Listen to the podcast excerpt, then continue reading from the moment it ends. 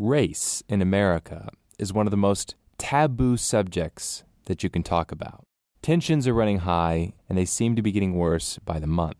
What is desperately needed is a reasonable, respectful, and rational conversation between two people of different races about this subject.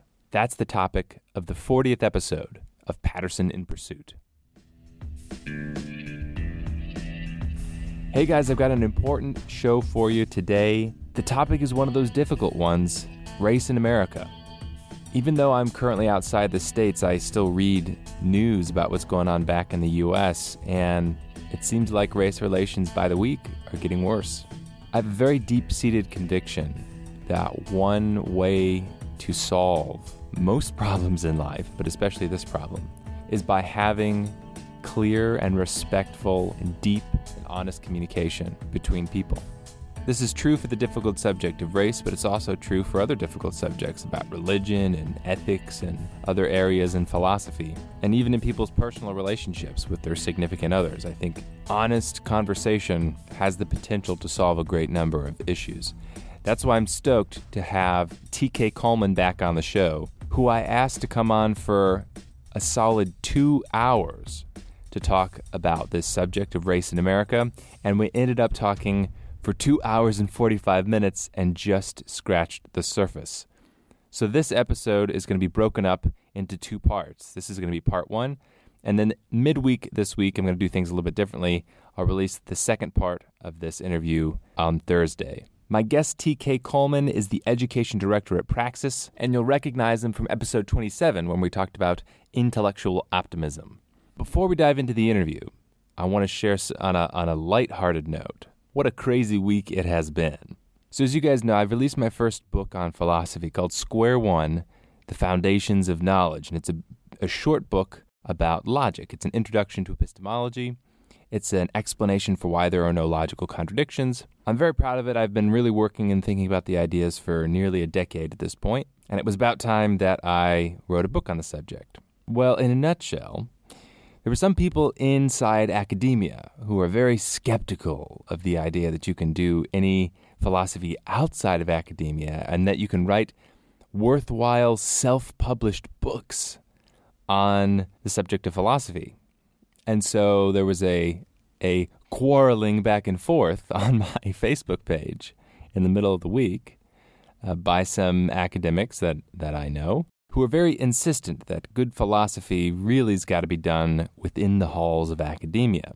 There was one particular philosopher, his name is Jason Brennan, who came onto my Facebook wall to let everybody know that in his professional evaluation, it was most likely that I, Steve Patterson, am a, quote, self delusional crackpot. My book is not worth his time, and in fact, he, I would have to pay him $1,000 in order for him to read my book. and uh, naturally, I just ignored it and thought it was very much arrogant, but I get that all the time from uh, several people who are in academia. But he was very insistent, and he said, Oh, but if you pay me $1,000 to read your book, I'll write a review about it and I'll try to get it published in an academic journal. And I continued to ignore this request, but then I got some wise counsel from my wife and from some other people who said, Hey, Steve, this is a great opportunity. Why don't you take him up on it? Come up with a thousand bucks, have him read it, and have him write a proper review and see if he can get it published in a journal. And I made some calculations and I thought, you know what?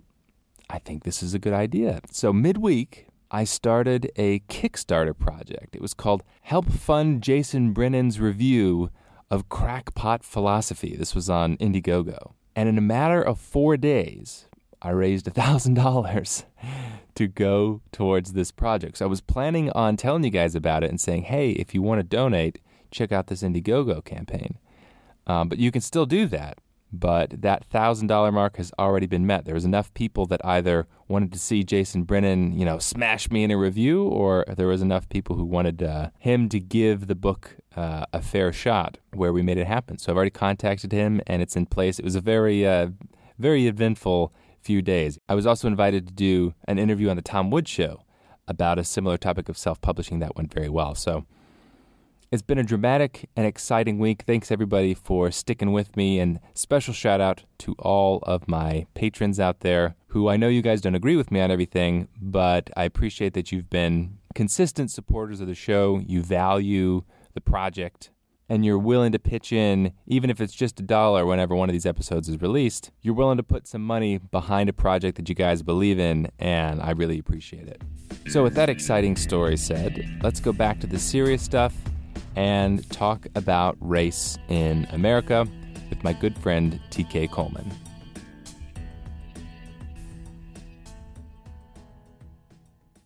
TK Coleman, thank you so much for coming on Patterson in Pursuit.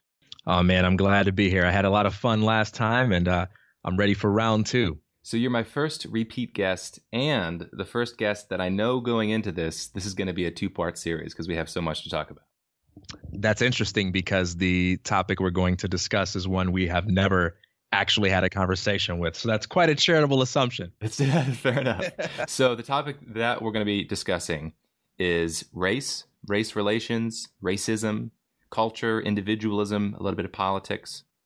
And right now, at least in the States, what I think the entire country needs is a bit of rational, honest conversation between two people that can articulate themselves fairly clearly and have a mutual respect for one another that are of different races. I think we have an opportunity here to create a huge amount of value for people that want this kind of respectful conversation. I, I would agree, man. I, I mean, I'm excited about it. You know, this is a conversation that for many people equals tension mm-hmm. and discomfort. And and I would even I would even freely admit that for much of my life that has been true for me. And I'm just at a place in my life where I'm I, I take complete ownership of my views on whatever I believe. And I, I also believe I have some things to say about this topic that are are often left out of the discussion or at the very least are underemphasized. I know mm-hmm. that's true of you as well. So I'm excited, man. I'm excited about the opportunity to dive in and hopefully um, not only people I've never met, but maybe some family, some friends uh, can can hear this interview and uh, perhaps perhaps glean some value from it. I, I, think they will, and I'm imagining too. In addition to the value we're going to create, we're also probably going to, in the process, piss a lot of people off, which is probably a good sign as well. Absolutely. All right. So before we dive into it, I figured since you and I both have a bias towards analytic philosophy and precise definitions, why don't we start off with just a basic explanation of what we mean by our words? So when we talk about race, we talk about racism, we talk about even politics, we talk about culture, we talk about individualism, all these things require not super precise definitions, but an explanation of what we mean. So, why don't we start just with the most basic? When we say the word race, I'm not looking for a biological explanation. I'm not looking for a metaphysical explanation. I'm looking for, for you, what do you mean by the term race? And I imagine you and I are both going to mean roughly the same thing. Sure. So this is interesting because I, I, guess you could say in the spirit of philosophy, I'm I'm already ready to debate because I, I don't think this is the right starting point. If we're going to if we're going to have a discussion about the problem of race, I actually think we should discuss what we mean by problem um, and, and, exactly what is the problem because there are some things that are not a problem in relation to this topic and some things are but we can start with race and, and perhaps come back to that mm-hmm. but you know i think i think there's one thing i could mean by this topic if i'm trying to come up with the most sophisticated, airtight, invulnerable to counterexamples definition of race. But I think the most interesting topic comes from thinking about race in terms of how people actually use the word mm-hmm. when they speak of racism being a problem in America, right? Yep. So um, I think the the man on the street, so to speak, uh, doesn't have any sophisticated in-depth biological explanations and so forth and typically doesn't subscribe to any theories about it being a social construct and so forth mm-hmm. so i would just say the the everyday use of the word race as being distinctions in a combination of skin color and culture or mm-hmm. distinctions mm-hmm. that are usually um, perceived to be easily identifiable based on those things. The difference mm-hmm. between being a white man and a black man, that that's a part of our race. Mm-hmm.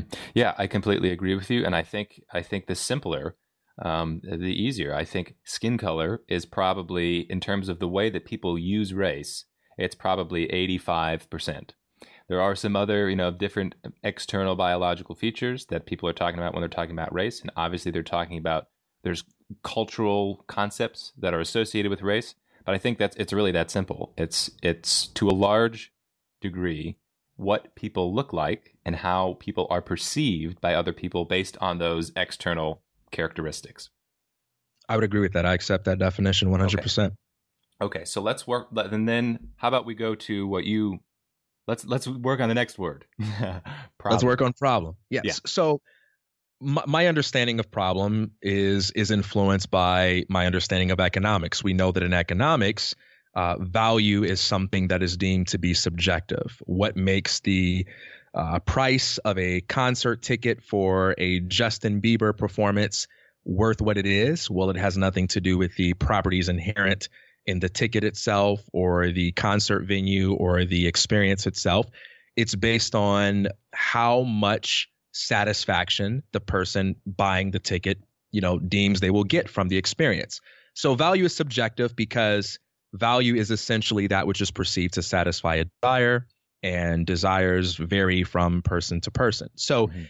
if if desire if value is subjective because it's that which is perceived to satisfy desire, then that would also mean by extension that problems are subjective because problems are that which is perceived to be to to interfere with the satisfaction of desire. Mm-hmm. Uh, you can't intelligently speak of a problem unless there's some kind of goal that this problem is functioning as an obstacle for. Mm-hmm. This this to me is very important because it it characterizes C.S. Lewis's idea of the particularity of pain that even though there's an objective element to every problem, there are circumstantial conditions whose existence can be scientifically validated and so forth. What makes the problem the problem is the way we process and perceive that. This is why you can have two people who have identical circumstances, but for one of them, it's an amazing opportunity. Mm-hmm. It's a gift from God. And for the other person, it's a really crappy experience. You can have two children who go up in the same grew up in the same home. One of them says, I remember mom being abusive, and the other saying, I remember mom just being amazing to the both of us, right? Mm-hmm. So we we experience reality differently. This makes problems subjective. That's a pretty common sense observation, but it actually has some significant ramifications for discussions on the problem of race. Mm-hmm. The first is that in any discussion on race, we often speak as if it is easier than it is to pontificate on how easy or how difficult other people have it based on their demographic. Mm-hmm. Uh, whether we're talking about concepts like white privilege or you know, discrimination against people of color, we often have very strong opinions about how easy you do have it or how easy you should have it based on a pretty imprecise understanding of how the difficulty of problems ought to be measured. Mm-hmm. A second problem is we typically use the subjective nature of problems as a way to automatically invalidate or dismiss people's opinions. Th- this can this can happen in a couple of ways. You can have some people say, "Well, because you haven't had this experience that I've had, you have no right to have an opinion on it. Uh, this is this is something that I could do to you, right? As a black man, you don't know what it's like, mm-hmm. Steve. Mm-hmm. You don't know what it's like to be a black man or to experience life as I do. Mm-hmm. So I'm going to automatically dismiss your opinion. You can't talk about this topic. And then the reverse could also happen where maybe I describe an experience as racialized and you dismiss that experience because it's not consistent with how things seem to come together in your reality. Mm-hmm. In any discussion on race, all of these problems occur and they stem from an imprecise understanding of the subjective nature of problems. We we have a easier time than we should have saying that one person has it hard or one person has it easy and we have an easier time than we should have in validating other people's opinions mm-hmm. based on it being subjective. So I, I think as a foundation for the discussion, I think that understanding should be in the background because conflict resolution always involves the effort to learn from one another mm-hmm. in spite of the irreducibly particular nature of our problems. And mm-hmm. if I don't have the right to an opinion or you don't have the right to an opinion because I haven't experienced what you experience or you don't experience what I experience, then we can't learn from each other and we rob ourselves of the opportunity to do philosophy, which is substantiate our views with reason. Yes, I completely agree with that. But I want to um, have you maybe explain that just a little bit further because when I I think that is true, but what that idea often gets turned into the idea that there is no objective circumstance to evaluate, that it is all, we're only talking about people's subjective experience. So if some particular event was motivated by racial hatred, or if it was not motivated by racial hatred, that still has that objective component. And if one party feels like it wasn't and one party feels like it was, I don't think it means, obviously, we have to, first of all, we have to respect that that is their experience of the circumstance, but that doesn't mean that there isn't still some kind of objective answer to the question of whether or not it was racially motivated, right? Sure, a- a- absolutely. So, you know, let's say some guy punches you in the face. That part is objective. We we may have a debate about why he punched you in the face, but the fact that he punched you in the face that happened, and maybe for you you think it's racially motivated. Maybe I'm a little skeptical about that. Well, there's certainly an objective component, and there is an objectively correct answer to this question of was it racially motivated. Mm-hmm. But what's one of the number one problems that keeps us from getting to the objective truth? Well, if you say it was racially motivated, I might feel the need to invalidate that description mm-hmm. because mm-hmm. perhaps I've never experienced that, mm-hmm. right? Um, that's not consistent with my subjective experience. Or maybe you're wrong, and maybe I actually have a pretty good argument as to why it's best explained by something else. And perhaps you use the subjective nature of your problem to invalidate my opinion by saying, "Yeah, but TK, you don't you can't tell me anything about being a white man who's hated for being white, mm-hmm. so you can't have an opinion on it." Right. So, it's not that these questions don't have objective answers, but a lack of precision in our understanding about the subjective nature of problems becomes the very thing that makes it impossible for us to have intelligent discussions that lead to answers. Yes, this uh, that's so true, and it makes me also think of um, just people's personal relationships. So, for example, you know, i you're married, I'm married, and if you don't ha- give the benefit of the doubt to your spouse and you don't have that fundamental trust that the other person is communicating to you some honest experience that they had, even if the interpretation of the experience was not correct, then it's just a recipe for conflict. You can never resolve the issue until you say, look, both of us might be wrong about the actual thing that happened, but we have to be willing to say, I trust and respect that you're communicating your, you, to the best you can the truth from your perspective.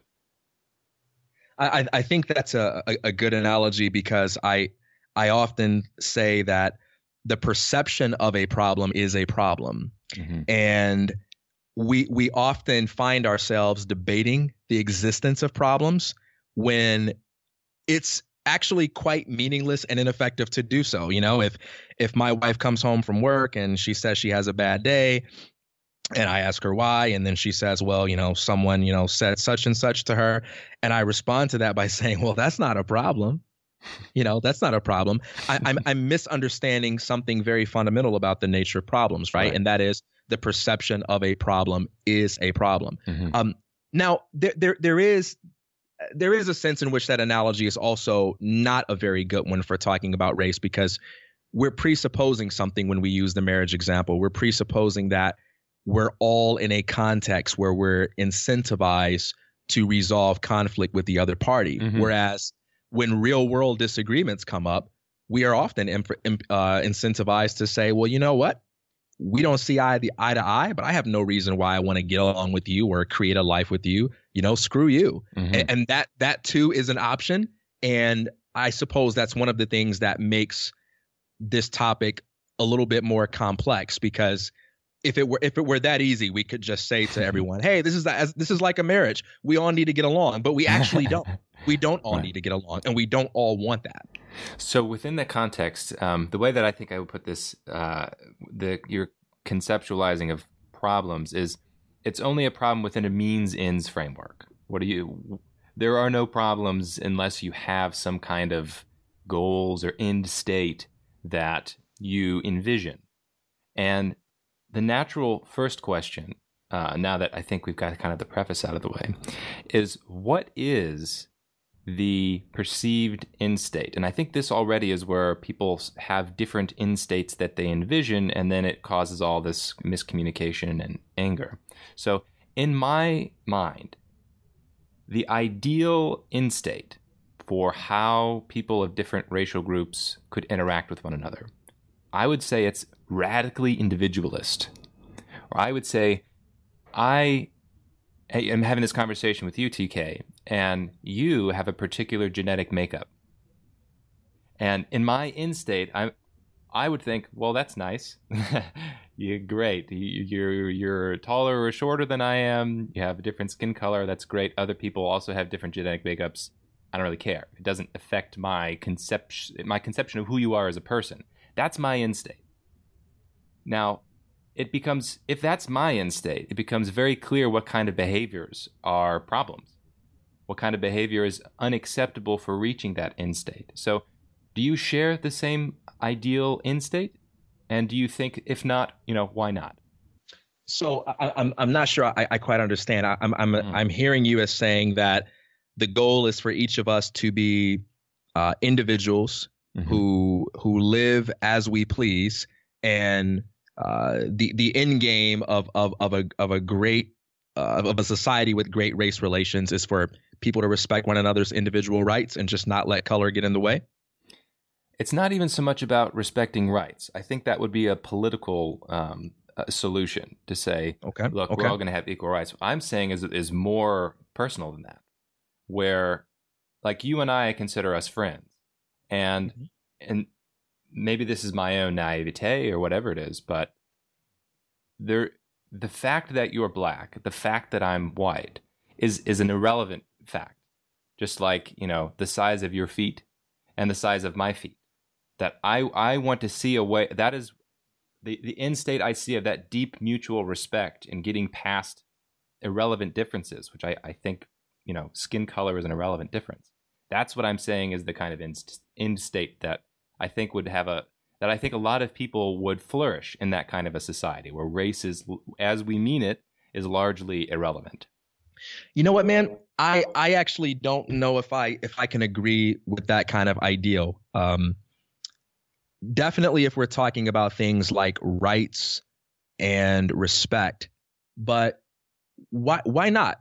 Why why couldn't someone make race, even if they're being arbitrary, uh, an issue as long as rights are respected. So in in the realm of dating, for instance, people have aesthetic preferences that are quite arbitrary in terms of uh, being attracted to people of certain hair colors or being attracted to people of certain body types. And there's a, a wide amount of variety here. And we certainly don't encourage people in that space to to regard physical appearance as irrelevant or not having anything to do with the judgments they make about who they talk to, who they flirt with, who they pursue. Why do we need it to be any different when it comes to skin color? I mean, can't people say a person with this skin color, for whatever crazy reason, makes me feel more attracted to them or more inclined to like them as as long as that's all expressed in the way that isn't violating anyone else's rights. I just don't want to aim for a goal that's too high, that's too fluffy, and that's too dependent on a sort of kumbaya kind of world. Well, I think that that is, I agree that that would be a perfectly satisfactory political end state. I think we're in agreement about that. Like if somebody wants to be discriminatory for some completely random reason, as long as they're not infringing on the rights of other people, I think politically speaking, okay, you should be you should be able to be free to be as you know, uh, racist as you please, as long as you're not harming anybody else. But but, but, I, am yeah. I'm not talking about merely being free to be racist. I, I am saying b- b- because that kind of implies that I'm being free to hate you or or you know think badly of you. But what about just being free to make that an issue in ways that perhaps might be morally ambiguous or morally neutral? So, could you give me an example of where somebody could make a reasonable argument to say this other individual has, you know, a different genetic makeup, and for that reason, I'm going to have some kind of, I'm, I'm not going to want to associate with them. You know, I'm going to, if for example, I had some, uh, if I were to like write down criteria of being one of Steve's friends, right? Mm-hmm. And I mm-hmm. were to put on there, you know, the size of one's feet. I would say, yeah, you should be able to be free to make that list, but I don't think that's a. I think that's not respectable. I don't respect if somebody has that valuation that it's literally the size of my feet, and I've got some pretty big feet. Uh, I I have an issue with that. I have kind of an ethical, moral issue because I think it it says something about how you think of other people in humanity. That you're picking some characteristic and it just causes an unnecessary division that doesn't need to be there. Okay, okay. So I, w- I would agree that if you ask people to make a list, it is a rare individual indeed who will write on the list, in order to be my friend, they must be this color. Okay. I, I imagine some people out there would probably mm-hmm. do that, but it, it, let's at least agree that it's a rare individual who would do that. Do that.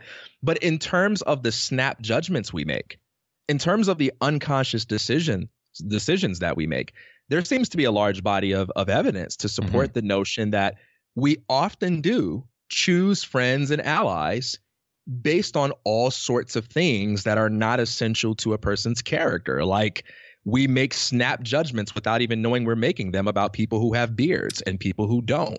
We make snap judgments based on the way people who are really tall seem to strike us versus people who are really short. No one's going to write, I only want to date people that are really tall, or I mm-hmm. only want to be friends with, you know, symmetrical faces, or friends who don't, I only want to buy products from people who don't have beards. But these things actually do affect us. So why would we need a society in which those factors are not at play? Why why would it not merely be sufficient to say that's fine, but problems only enter when we violate rights on the basis of such observations? So there's a difference between the snap judgments and rational decision making.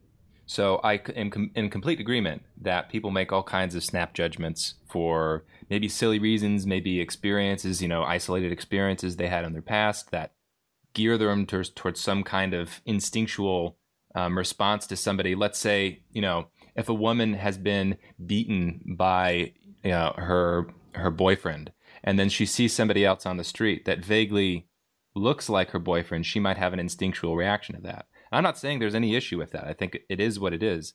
What I'm saying is my end state, the society that I would like to see, would recognize our snap judgments as not being the basis for friendship and would say that we can overcome snap judgments. That that I want I, I want to live in a society that in my ideal society where biological happenstance and arbitrary genetic characteristics might affect our our you know immediate subconscious selves, but can very easily be recognized as largely irrelevant. So, do you believe that all snap judgments are expressions of uh, people just not being aware of the horrible logic underlying their choice. You don't think any any snap judgments just are are all about um, biological propensities or uh, perfectly innocent aesthetic taste? I think there are, I think there's a mix. So um, a recent book I read on this topic was Fake Thinking Fast and Slow, um, where uh, Daniel Kahneman talks about System One mm-hmm. and System Two. Um, I think this the system one is kind of this underlying b- brain connections, and part of the those brain connections are you could say are just neurological. Some of them you could call them like subconscious beliefs, and I think that also makes up those kind of snap judgments. But I don't see a reason why we shouldn't say, look, we can master that, we can overcome that. Where I could say, you know, if I had some traumatic experience in my life or or let's say give me another another um, example some people have really really terrible parents like their mm-hmm. let's say their you know their mother beat them and was awful and just absolutely miserable and it scarred them uh, they had a scarring childhood and those people, I think there's a strong connection between, let's say, like radical misogynists, you know, men who just absolutely hate women, and those individuals who had those parents who had really, really bad mothers. Now, on on one level, I could say I totally get and can understand why somebody with those traumatic experiences would have such a visceral idea about how terrible women are. I I I, I see it in terms of explaining their behavior, explaining their belief system, okay.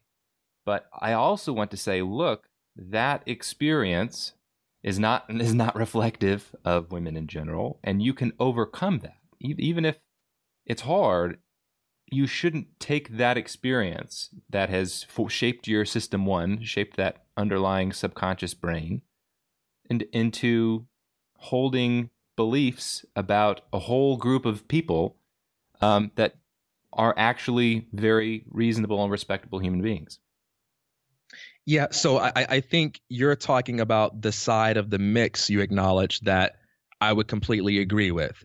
You know, um, if you find yourself behaving uh, perhaps violently or disrespectfully or holding yourself back from the options and opportunities that you could have in life or depriving yourself of health, happiness, fulfillment, sanity, or whatever it is you need because you have bought into irrational stereotypes uh, based on limited experiences and so forth. Certainly, a society would be better in some sense if individuals uh, effectively overcame that. That just strikes me as becoming more rational, right? Mm-hmm. That that's just a part of being a more rational person. Mm-hmm. But but there's more to snap judgments than that there there also is a uh, at a fundamental level there there there there are aesthetic preferences there are biological propensities and if you leave people alone even people that are healthy and sane and don't have any malicious thoughts towards other people from different demographics you will see patterns begin to emerge in uh, everything from physical and psychological traits of who people date who people become friends with, who people hire, and so forth. And I'm not so sure if we should um, strive to make that something than uh, you know other than what it is, because I I don't think the absence of that is where the problem truly lies. I think when we're talking about race, though, there's definitely something to be said. I like the the analogy to aesthetic preference, like in a dating market. That makes sense. That a lot of people, it's just something literally innate. I mean, you, if you're attracted to some particular race, there's not, it's not, usually it's not some conscious choice. You don't go out and try to, you know, overcome that or whatever. It just kind of is what it is. But I don't think that's the case when we're talking about like friendships, when we're talking about respect, when we're talking about how we view other people. I think that it to say that just because in in in you know semi laboratory settings, which you can't really get with human mm-hmm. beings, that you see a natural um, self discrimination based on you know racial lines. I don't think that that justifies that type of behavior. I don't even think that necessarily means it's rational, because I, I think, and again, maybe this is my naivete.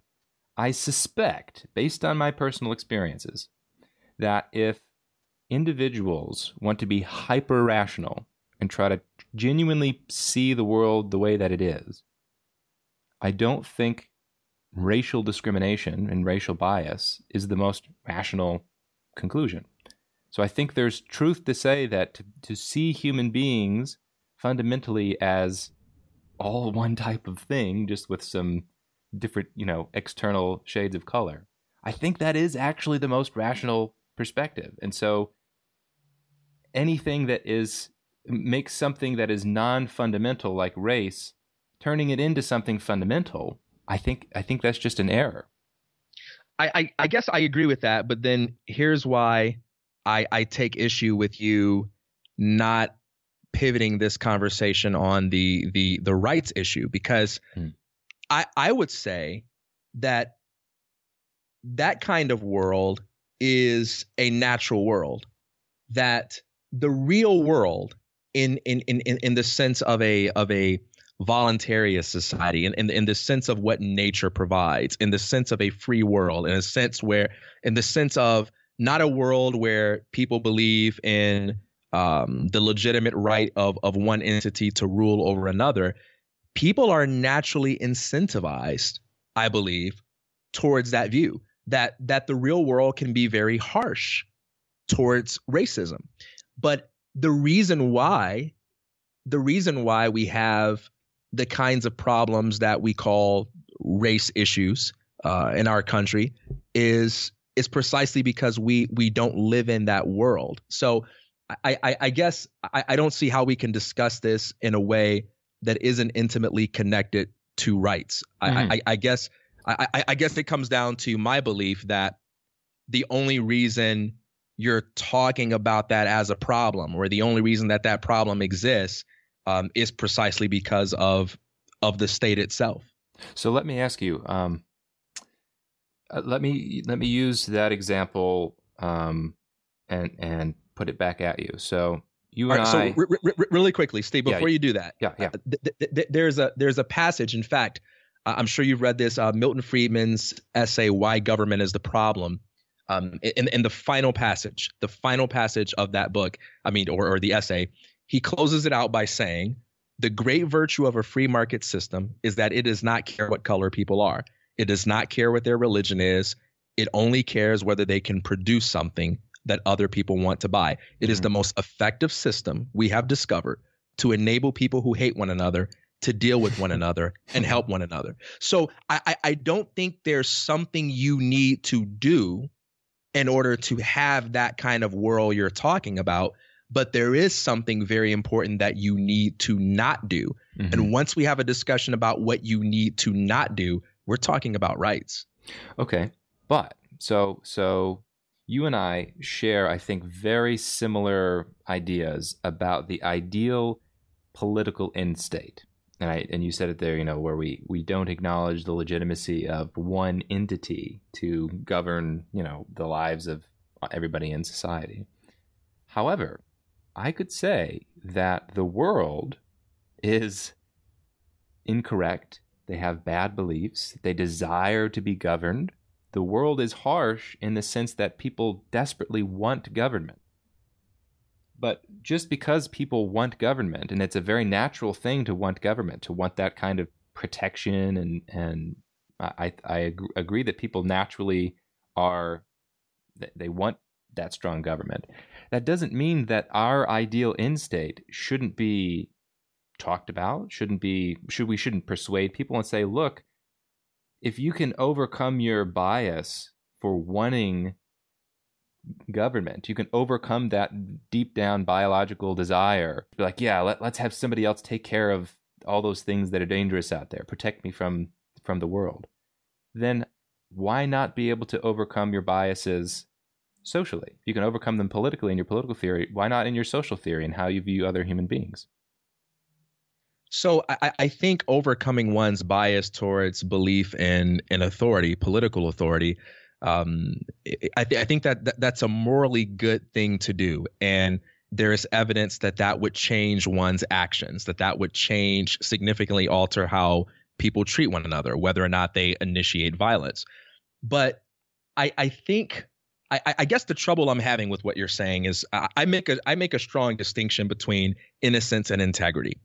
I define innocence as uh, we can say the the absence of evil intent, right? We can say it, it, you you are innocent when you uh, have not been contaminated or corrupted. You haven't been exposed to evil. An innocent person doesn't even know how to do you wrong. It's like a child, right? I mean, mm-hmm. well, children know how to do some wrong, but there are certain levels of evil that a child just can't take it to because they don't have the knowledge of how to be evil in that way. Mm-hmm.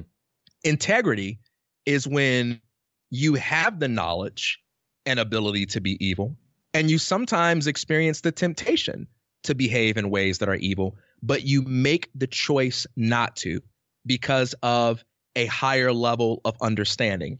Mm-hmm. And I think integrity is the kind of society we want to have. We want to have a mm-hmm. society where people are people of integrity, not necessarily a society of people who are innocent. And in order to have a world of integrity, that means you have to have a world where we can be real about the fact that people have all sorts of things going on in their hearts that are sometimes contradictory that we have contradictory thoughts occurring in the same brain. We've got contradictory feelings pulling us in different directions. And sometimes we want to cheat. Sometimes we want to steal. Sometimes we want to lie. Sometimes we want to be jerks to people for reasons that are purely arbitrary and not rational. But the mere presence of those things in the human heart, the mere thought about these things is not what makes a person a person of integrity. It's the decision to act in accordance with a certain ethical standard that makes you a person of integrity. So I'm not sure if a good world is a world where people have overcome their ability to feel these arbitrary impulses to hate me or do bad things to me. Uh, in, in the um, August Wilson play Fences, and now there's a, a movie starring Viola Davis and Denzel Washington. There's a scene in the film where you know the, the the, father's this this harsh man who he's just not a touchy feely kind of guy. And in one scene his son says do you like me? And the father says like you and, and, he begins to ask him a series of questions. He's like, is there, is there food on the table every day? And the son's like, yes. Do you have clothes on your back? And the son's like, yes. And do you have this? And the son says, yes. And he says, why do you think that is? And the son says, Be- because you like me. And then the dad laughs and he says, like you.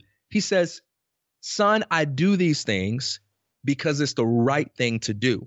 Like, I don't always feel these warm, fuzzy feelings towards you. I'm not always charmed by you. I don't always like you, but I'm a man. And there are certain principles that I live by as a man. And then he tells his son, so instead of going around the world worrying about whether or not people like you, what you need to worry about is that people do right by you. Mm. And I and I think the best kind of world is a world where we do right by by one another in a particular way even if we dislike each other. If we all liked each other and we didn't have the temptation to be arbitrarily mean, then to mm. me that's not integrity. That's just innocence. That's just a world of of people who um, don't experience temptation. I don't particularly think that's a better world. But it's not that this world is one where we all like each other. It wouldn't be like that because that would be completely unrealistic. I'm saying whether or not somebody likes you has little to do with the size of your feet.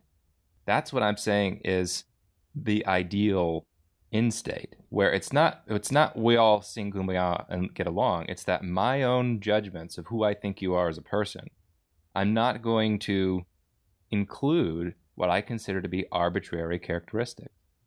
Okay so have you ever been in a situation where you or someone you cared about felt tempted to do something that they believed was morally wrong um, and they couldn't offer a logical justification for it. You know they said something like i i know this is unfair of me. I i, I know i don't have a a logical reason to be mad but it just it just makes me so upset and i just want to punch him in the face or mm-hmm. i just want to do this bad thing that i shouldn't do. Can you identify with that are you saying, can I identify with it as in have I experienced it personally, or am I aware of other people experiencing that? Let's do both. I, I like to know about you personally.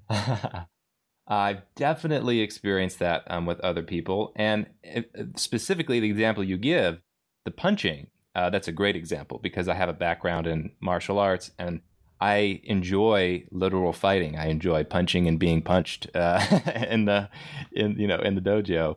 Um, so, yes, that is absolutely a natural drive is to say, I don't like you. There's some part of me that'd like to sock you in the face. Absolutely. And, and, and how about since you use the example of marriage, I don't know if you could identify with this, but I'm sure a lot of a lot of uh, men out there can. Maybe you've been in a situation before where you're having some sort of disagreement or dispute with your wife, and you know there's a point in the conversation if you just let go of your desire to have the last word, problem solved. But there's just this lack of self control. There's just this little part of you that just wants to take a dig. You know it's not necessary. You know it's not even good. You know it's not a matter of expressing principles you believe in, but it's just you know just this part part of you you know part yes. of you that you know m- maybe christian theology would would describe it as the carnal side of you right? And, and, you just do it anyway.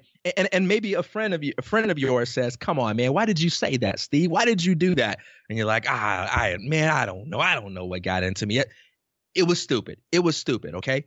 Does this not happen? Of course. Yes definitely.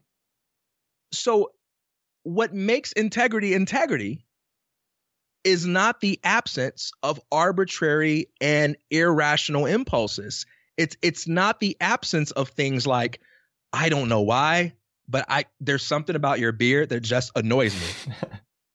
right? Uh, t- to me that that that that has nothing to do with integrity. What what what has everything to do with integrity is what I choose to do with that. I I know that I probably shouldn't be annoyed by the fact that you have a beard Yet I can be real with myself about the fact that I do feel annoyed. And even though it's irrational and I can't understand it and get to the bottom of it, I'm still going to do right by you. Yes, but you're still not accepting. So you're it's not it's one thing to say that everybody has these that the carnal side. I totally grant that.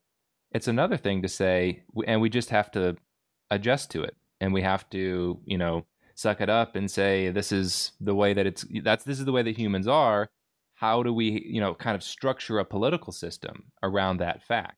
What I'm saying no, no. Is, so, so I, yeah. I'm, not saying we have to adjust to it. I, I, think we're both saying we that has to be overcome.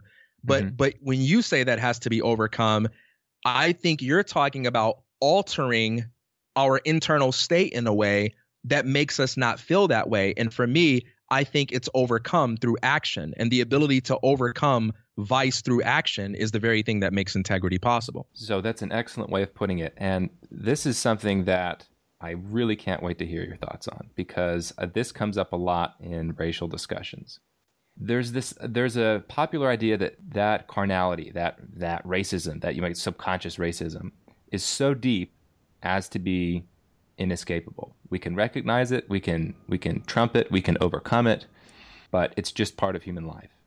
Now, in speaking and in honesty, my parents did an extraordinarily good job in this respect, where deep down, even if I even if there's any subconscious uh, uh, feeling going on whatsoever, it is so small as to be virtually irrelevant. And it is so easily overcome. Where I'm assuming this is because of my experiences and my upbringing and the and the sheltering and the successful sheltering that my that my parents did. Even though on my dad's side, um, my grandfather was very much racist explicitly, and he came from that time where that was that was the default. But in a generation, in me, that really honestly isn't really there. Or to the extent it's there, it's irrelevant. Now, I know from talking with a lot of my friends who grow up in this generation, the generation I'm a part of, at least my white friends, where we can have conversations that we're comfortable, you know, we're not going to be judged about. A lot of people feel this way, where where there's an accusation that a lot of people lobby that say you are racist. You just you can't get over. You're inescapably racist that is that does not jive with my experience. I honestly don't I don't feel that way. I, really think that the way that I see the world and what human beings are, race is practically very relevant in people's lives. You know, the current system, the real world we live in now. But in reality, it really is largely irrelevant. So does that not jive with your experience? Do you think that I'm pulling your leg here when I when I say something like, you know, that that subconscious part of me that doesn't really care about your race really doesn't care about your race. Well, it's it's kind of funny because I mean, don't most people believe that about themselves? I don't know. I I I ask because I'm confused by this because I hear all the time that apparently this race that this racism is so deep seated as to be inescapable. Yeah. So okay. So I think there are a couple of things going on here. One is I think part of the problem is that we put the vice of racism on a pedestal. And that makes it extremely difficult for us to make judgments that would be quite easy if we were talking about literally anything else. So, for instance, notice how we don't have discussions and heated debates about topics like is jealousy a problem in America?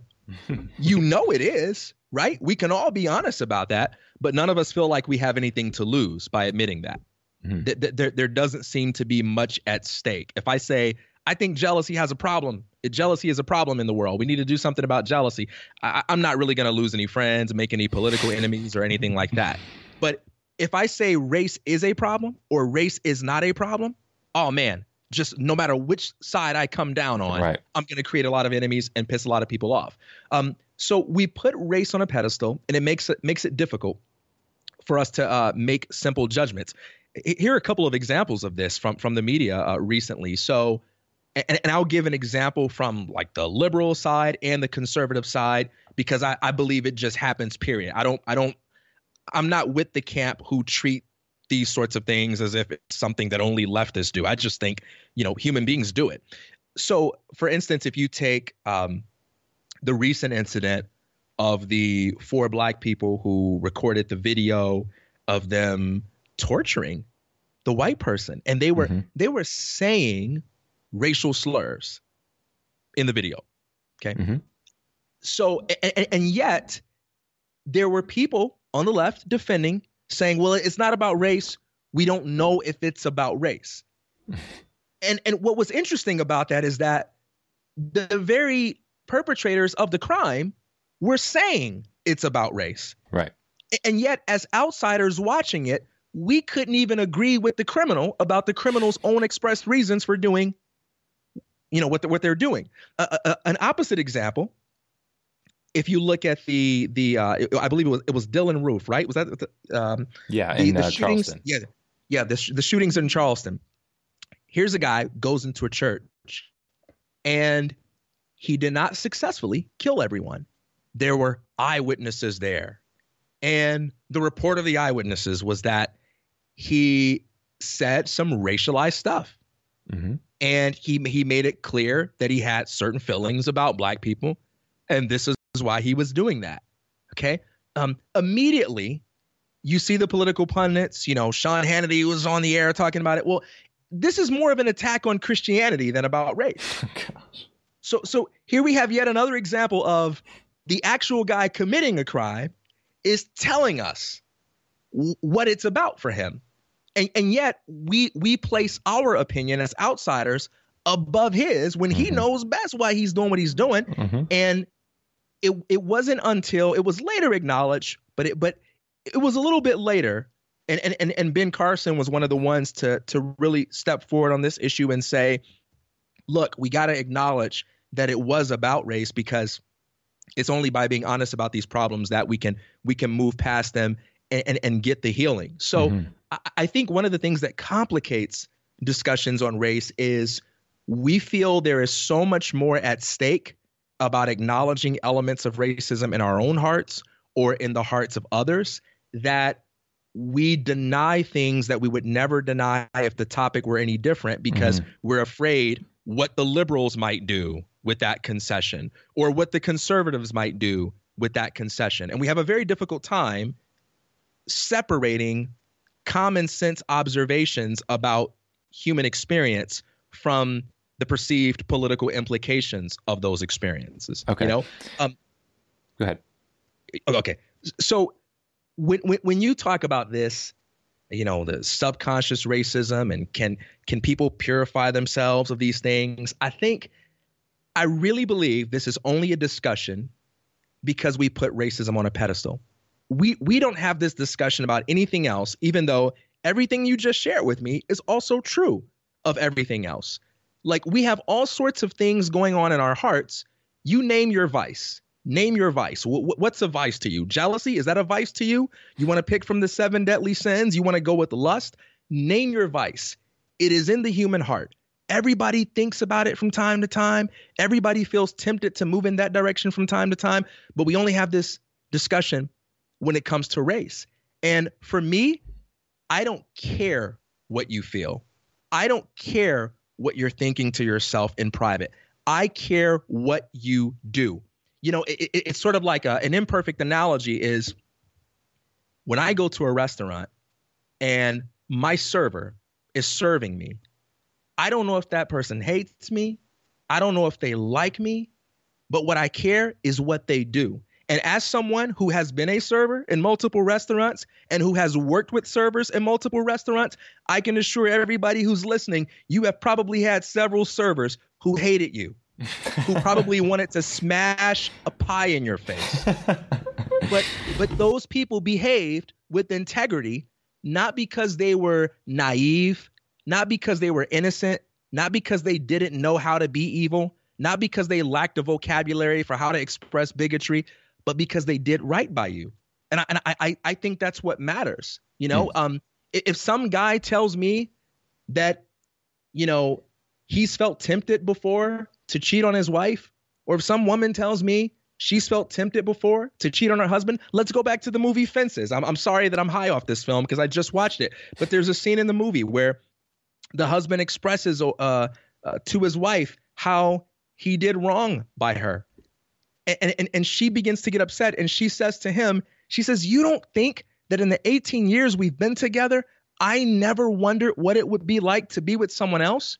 You don't think I've ever been pulled in a direction that would have led me to be unfaithful? No, but I've stood by you because I made my choice, because I honored my principles. To me, I, I don't think she would have been a better woman if she said something like, Oh, well, I've never thought about being with another man. I just don't accept that premise that it's somehow better for a human being to have never thought about those things or never hmm. felt those things. I, I, I think what matters is what you do. And, and in fact, I think this very attitude is what contributes to a dangerous assumption that you are a person of integrity merely because you have the capacity to be outraged by certain things. In fact, mm-hmm. a lot of people let themselves off the hook because they get mad at this, they get mad at that, and they think that they're a great person, that they have some sort of moral high ground because they know how to get angry at what's going on in the world. I don't care if you get angry at the right things.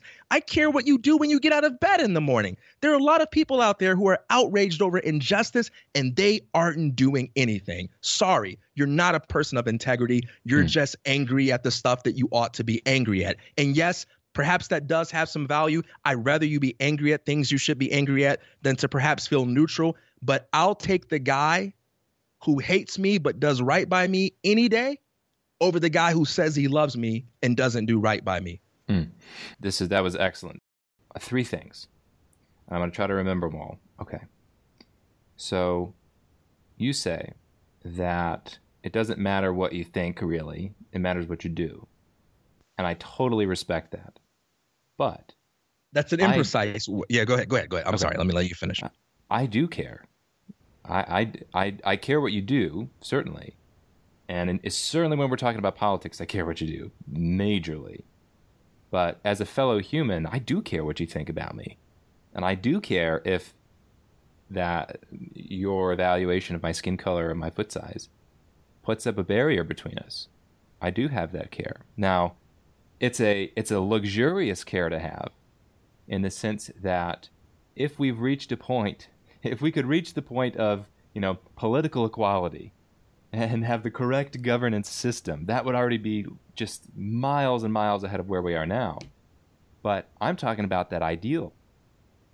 You know, where what is the end state we're going to? Is there a higher form of human interaction than just All right, can you give me an example of this what this looks like? I mean, you used you and I and our friendship as an example. Mm-hmm. Let let's say that in my mind I occasionally have racist thoughts about you. That's mm-hmm. not actually true. But mm-hmm. let, let's say in my mind, I occasionally have that. Or, or let's say right now I'm thinking, ha ha ha, Steve thinks he has no subconscious racism. Ah, oh, right. such a typical white male privilege thing to say. Like, right. why would why would that matter to you apart from how it might affect the way I behave towards you?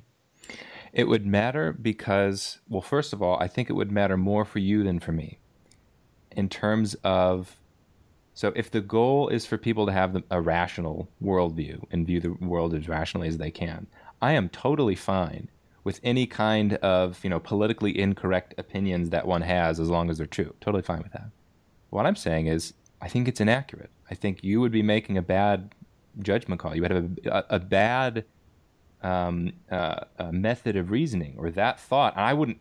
I, am the, the other the other part of this is people's reaction to the racism. I'm not saying it's not there. Obviously, it's definitely there, but it, you're right to say it gets put on such a platform as to be, you know, just people are are obsessively focused on it all the time on both ends, on both ends of the, the debate. So if you were to have those thoughts, I would think, well, that's kind of ignorant, TK. You're you're making you're judging. You have some kind of judgment about me. Um, if the, that for some arbitrary characteristic, and and I don't I don't really respect that. I'm glad that you can respect me. I'm glad that we can be friends. But if you were to think that, I think, well, that's you know, you need to think a little bit more about the importance of some of those genetic characteristics for who I am as a human being. So that's that's what I would think. And if somebody, so for let me give you an example. And um, I was taking a college class one, uh, class once with a lady who des- described herself as a radical um, uh, feminist historian, and we were talking about the Civil War. And uh, in the class, there was you know they split the class in half and we were supposed to like play sides for you are going to act like you're on the union side you're going to act like you're on the confederate side to try to get in the minds of the different um, groups so i was on the confederate side which naturally is uh, easy pickings for people that are uh, on the other side and the conversation um, exploded very quickly into it and it kept going after the end of the class, and then it eventually got into racial discussions. As you can imagine, it was very heated. And at the end, the, the professor who was still there, we were talking, I think we were talking about the, the government system um, and, you know, like welfare payments, redistributing welfare payments based on race. And I was saying, look, I view that itself as some kind of factual um, racism that you have somebody who are born with these particular genetic characteristics they're going to get taxed and their money is going to be taken to give to another group of people with different uh, genetic characteristics. That that to me strikes me as racist. And they she kind of agreed to that. And i said so does that mean i was essentially like oops I guess i'm just born into the wrong skin color i have to suck it up and she said yes this is a, lady at my school telling me that, well, that kind of racism, well, that's okay. That we're going to, we just have to accept it, and it's in the political structure, and you know that's the way it is. And oops, you were born with the wrong characteristics, and so I can have that judgment about you. That is totally, for me, it's just infuriating, because now maybe again, maybe this is my own naivete. I do have this perspective of thinking that these racial characteristics are not really relevant. And so to for one, for somebody to make an evaluation based a personal evaluation of me based on those racial characteristics, I think it's kind of silly on their end. But then obviously, as I'm sure you and I are in agreement, to couple that with government is just um, it's just maddening. So I'll give you. But uh, but I I, yeah, I guess my, my problem with this example though is ultimately what disturbed you was someone's behavior someone's choice to act in a specific way. I mean, well, that, that's part of it. That is definitely part of it. But the other part of it is I, as a human, want people to have a conception of me and a perception of me based on who I am as an individual, not based on the size of my feet or the skin, my skin color or how tall I am. I, I desire that. I want to be in a community of individuals who when they're evaluating somebody else, they look at the important parts, which is personality, character, intelligence, um, integrity, those kind of things. So, and if we're going to live in a big society, yes, on, uh, on it is true to say the line ends at politics, where like if we're talking about a society of 100 million people, yeah, ultimately I really don't care if some distant people don't like me because of how tall I am. I really genuinely don't care. However, if we're talking about a community in which we want to live, I do definitely desire that that end state of being in a group of human beings who are mature enough to recognize what differences are important and what differences are not important. So I, I think we have to make a distinction though between, I guess maybe I'll call them instincts, impulses, idiosyncrasies versus ideas. I agree with you that a world in which people have ideas that are logically consistent and evidentially supported is a better world.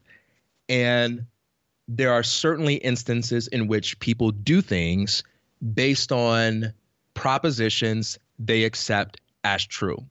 When people take certain actions, they believe that doing so will achieve a certain result or you know if someone goes to church it's because they accept as a true proposition god exists or whatever it may be. Certainly that that accounts for a, a lot but there are also things people feel inclined to do. There are things that go on in people's hearts and minds that they would not dare try to logically defend and, and yet these factors have a great influence on what people choose to do and what people choose not to do. That sometimes people can dislike you and yet at a philosophical level know they can know that their sensation of dislike has nothing to do with there being actual evidence that you are untrustworthy or that you are a bad person. And yet we still have to deal with impulses, instincts, and idiosyncrasies within ourselves, even when we know it doesn't provide evidence that something is true. So I think maybe, what do you think about analyzing this based on different scales of people? So I think we're probably going to be in agreement for large scales of people that what you're saying is true we just have to acknowledge this is the way that you know the world is and let's structure a system where people's instinctual biases aren't going to be coupled with force of law. I think we're in agreement there. But i so at that level that macro level i think we're almost exactly on the same page. But i'm saying i don't just want to live in a macro society. I want to live in a micro society. I want a group of people to live around, to be my friends, maybe family members.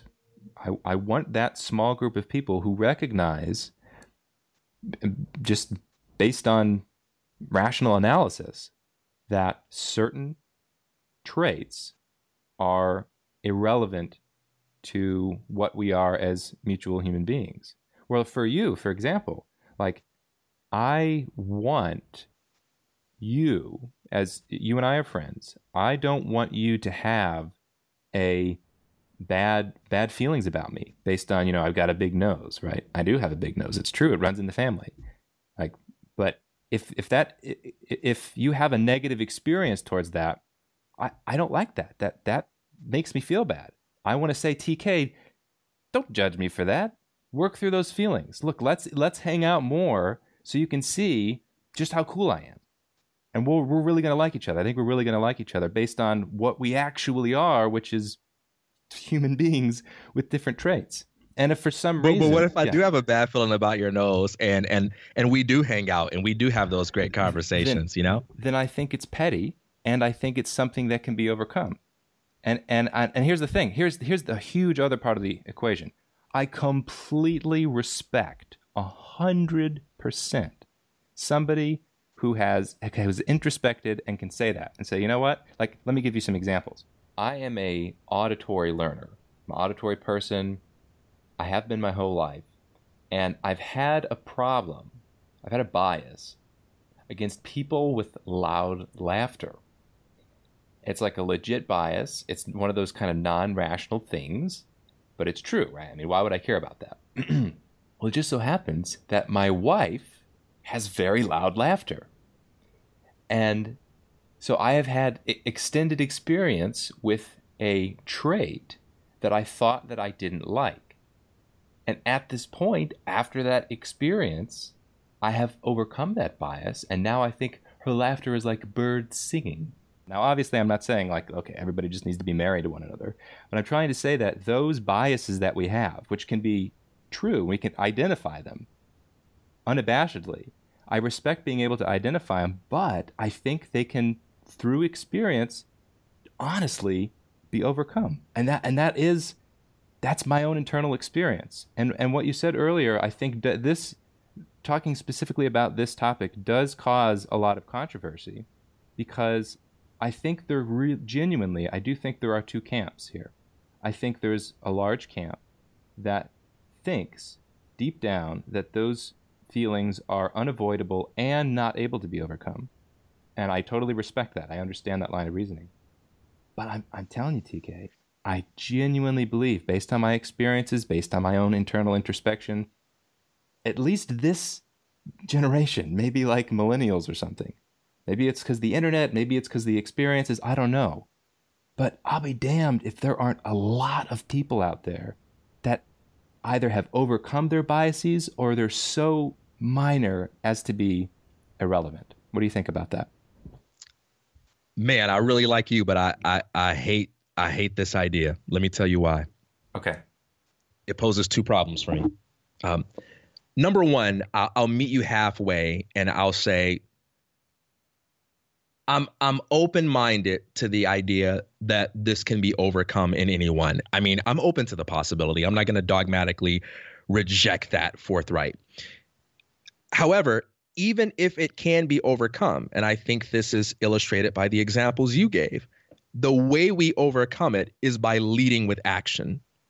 We mm-hmm. overcome it by leading with action. Mm-hmm we don't overcome it by sitting around navel gazing or you know going to racial harmony seminars and meditating away our feelings of disgust towards one another we overcome it by challenging ourselves to live in accordance with moral principles and i know that we haven't had a debate about how that should be defined but by living in accordance with rational principles in spite of how we sometimes feel in spite of what we sometimes feel tempted to do. I believe that is where character begins. Even if it's true that we can overcome these biases, that we can restructure subjective experience in the way that you're talking about, we do that through action. Action is the cause. Secondly, this is my, my other problem with that is when you emphasize the value of changing the way you think, changing the way you feel. You are talking about something that a lot of people are skeptical of. And you're talking about something that I think complicates the process of arriving at a solution. In fact, one of the reasons why things like forced integration um, has happened in the past one of the reason why one of the reasons why you have agendas out there to try to get people to, you know, hang out with other people before they want to, before they're ready to do it, is precisely because you have people trying to create these contrived situations where everybody can just learn to love each other, learn to love each other. And I don't think that is the natural or most effective context for people learning to deal with each other's difficulties. And this is why I believe we have to bring rights and free markets back into the discussion because I would argue that people best learn how to appreciate each other, respect each other, and do right by each other, not when we encourage them to deal with the impurity in their hearts, not when we encourage them to change the way they internally feel around people who are different from them, but when we create an environment where in order for people to satisfy their own self interests, they have to do the kinds of challenging things that create cur- uh, character, that mm-hmm. develop virtue. Okay. And, and, and, I believe placing too much emphasis on this discussion actually distracts from that. So I think maybe one of the areas that is, that is causing the controversy, in fact, we, actually, I think we might be more in agreement here when you said that, is I don't want to act like you know, the solution to racism is just to love one another. I mean, okay, that is superficially true, but I'm not I'm not actually saying that the way racism is overcome or dealt with is by like meditation or or feeling really bad about one's thoughts about another racial group. I'm not I'm not saying that. And I think what I would say is just purely explanatorily part of the reason, or even a huge part of the reason, that people have racist beliefs is because of past experiences. So I don't fault anybody for having those feelings. I don't guilt anybody for having those feelings. Okay, like it is what it is. You have your beliefs for a reason. Okay, but what I'm saying is you can understand rationally that past experiences, which give you those beliefs, are not representative. And don't just take my word for it. What I'm saying is don't overcome that those biases with ethical happy thoughts. Overcome them with rational, skeptical, empirical inquiry. There are lots and lots of people out there of every single race that are awesome, that are fantastic, that are respectable, that are intelligent, that are rational, that are loving, that are friendly.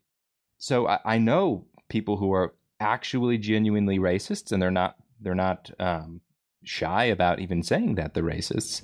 And I think largely the reason that that's so is because of experiences. So it's just a philosophic error, right? It's I've had these experiences. Let me tell you about all these experiences that I had with that racial group, and then I'm going to make a judgment call about therefore people from that racial group act this way. That's a philosophic error, and I'm not going to just explain it, you know, logically. And I think people can grasp that. What I'm saying is you have to keep an open mind. And you, what you're saying is true in the sense that the way you come, overcome that is through action. But the reason I think the way you overcome that is through act, eh, through action is because in reality, those differences are minor. Racial differences are largely minor, and you'll find that black people, white people, Asians, Mexicans, everybody ha- really has 90% in common when you think of it at viewing it through the human lens. We're all humans. We have different goals. We have families. We have values. That is the much more powerful way of explaining human behavior than thinking that you know, humans from different racial groups are different types of things.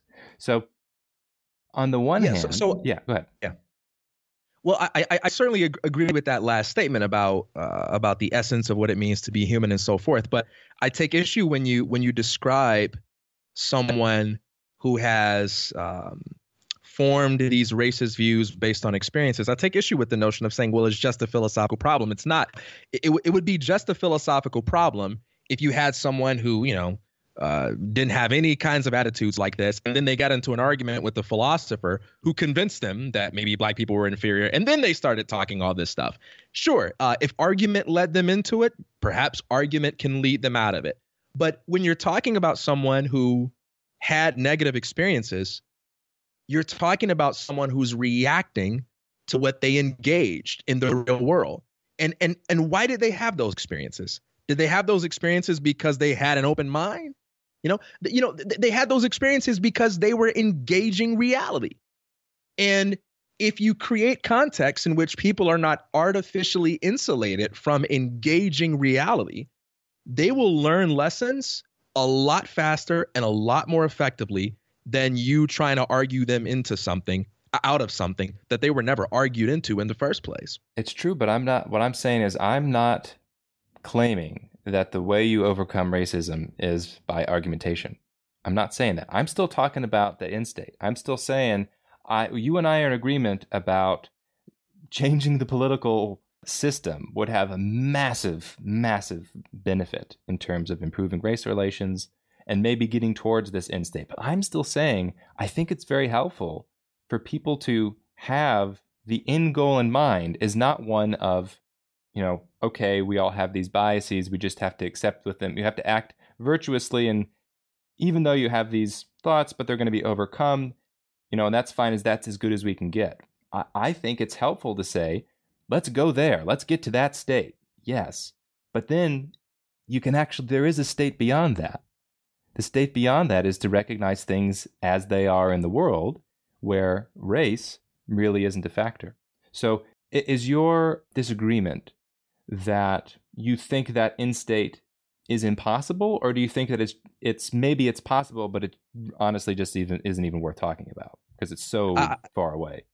I, I, think it's more of the latter. I, I think I, I think it's unnecessarily alienating. I mean, you've got people listening right now who who simply do not believe that, right? And, and let's just hmm. say that, that you're correct on this issue. You're requiring them to believe something that really isn't necessary for what the real end goal is. So even in your end goal scenario, where we live in a world where people have effectively restructured their subjective experience to think in this right way and to feel in this right way, even then, that world is better because people behave differently. At least that's the presupposition that we behave towards one another in a different manner. And I'm saying we can get there. We can get there without requiring people to accept this theory. I, I, I guess I just don't see a lot of value in it. And look, I am I am far more cheesy than you and than any of my friends. Like when you say you're into philosophy, you mean Western analytic philosophy. And I'm into all that stuff too. But I also read the philosophers that people make fun of that aren't even acknowledged by philosophers, by anybody. Like I read self help. I like Wayne Dyer. I like Tony Robbins. I like a lot of that cheesy stuff. And I have big, big beliefs on what's possible for people to change internally. I believe we don't quite know the limits of what's possible there.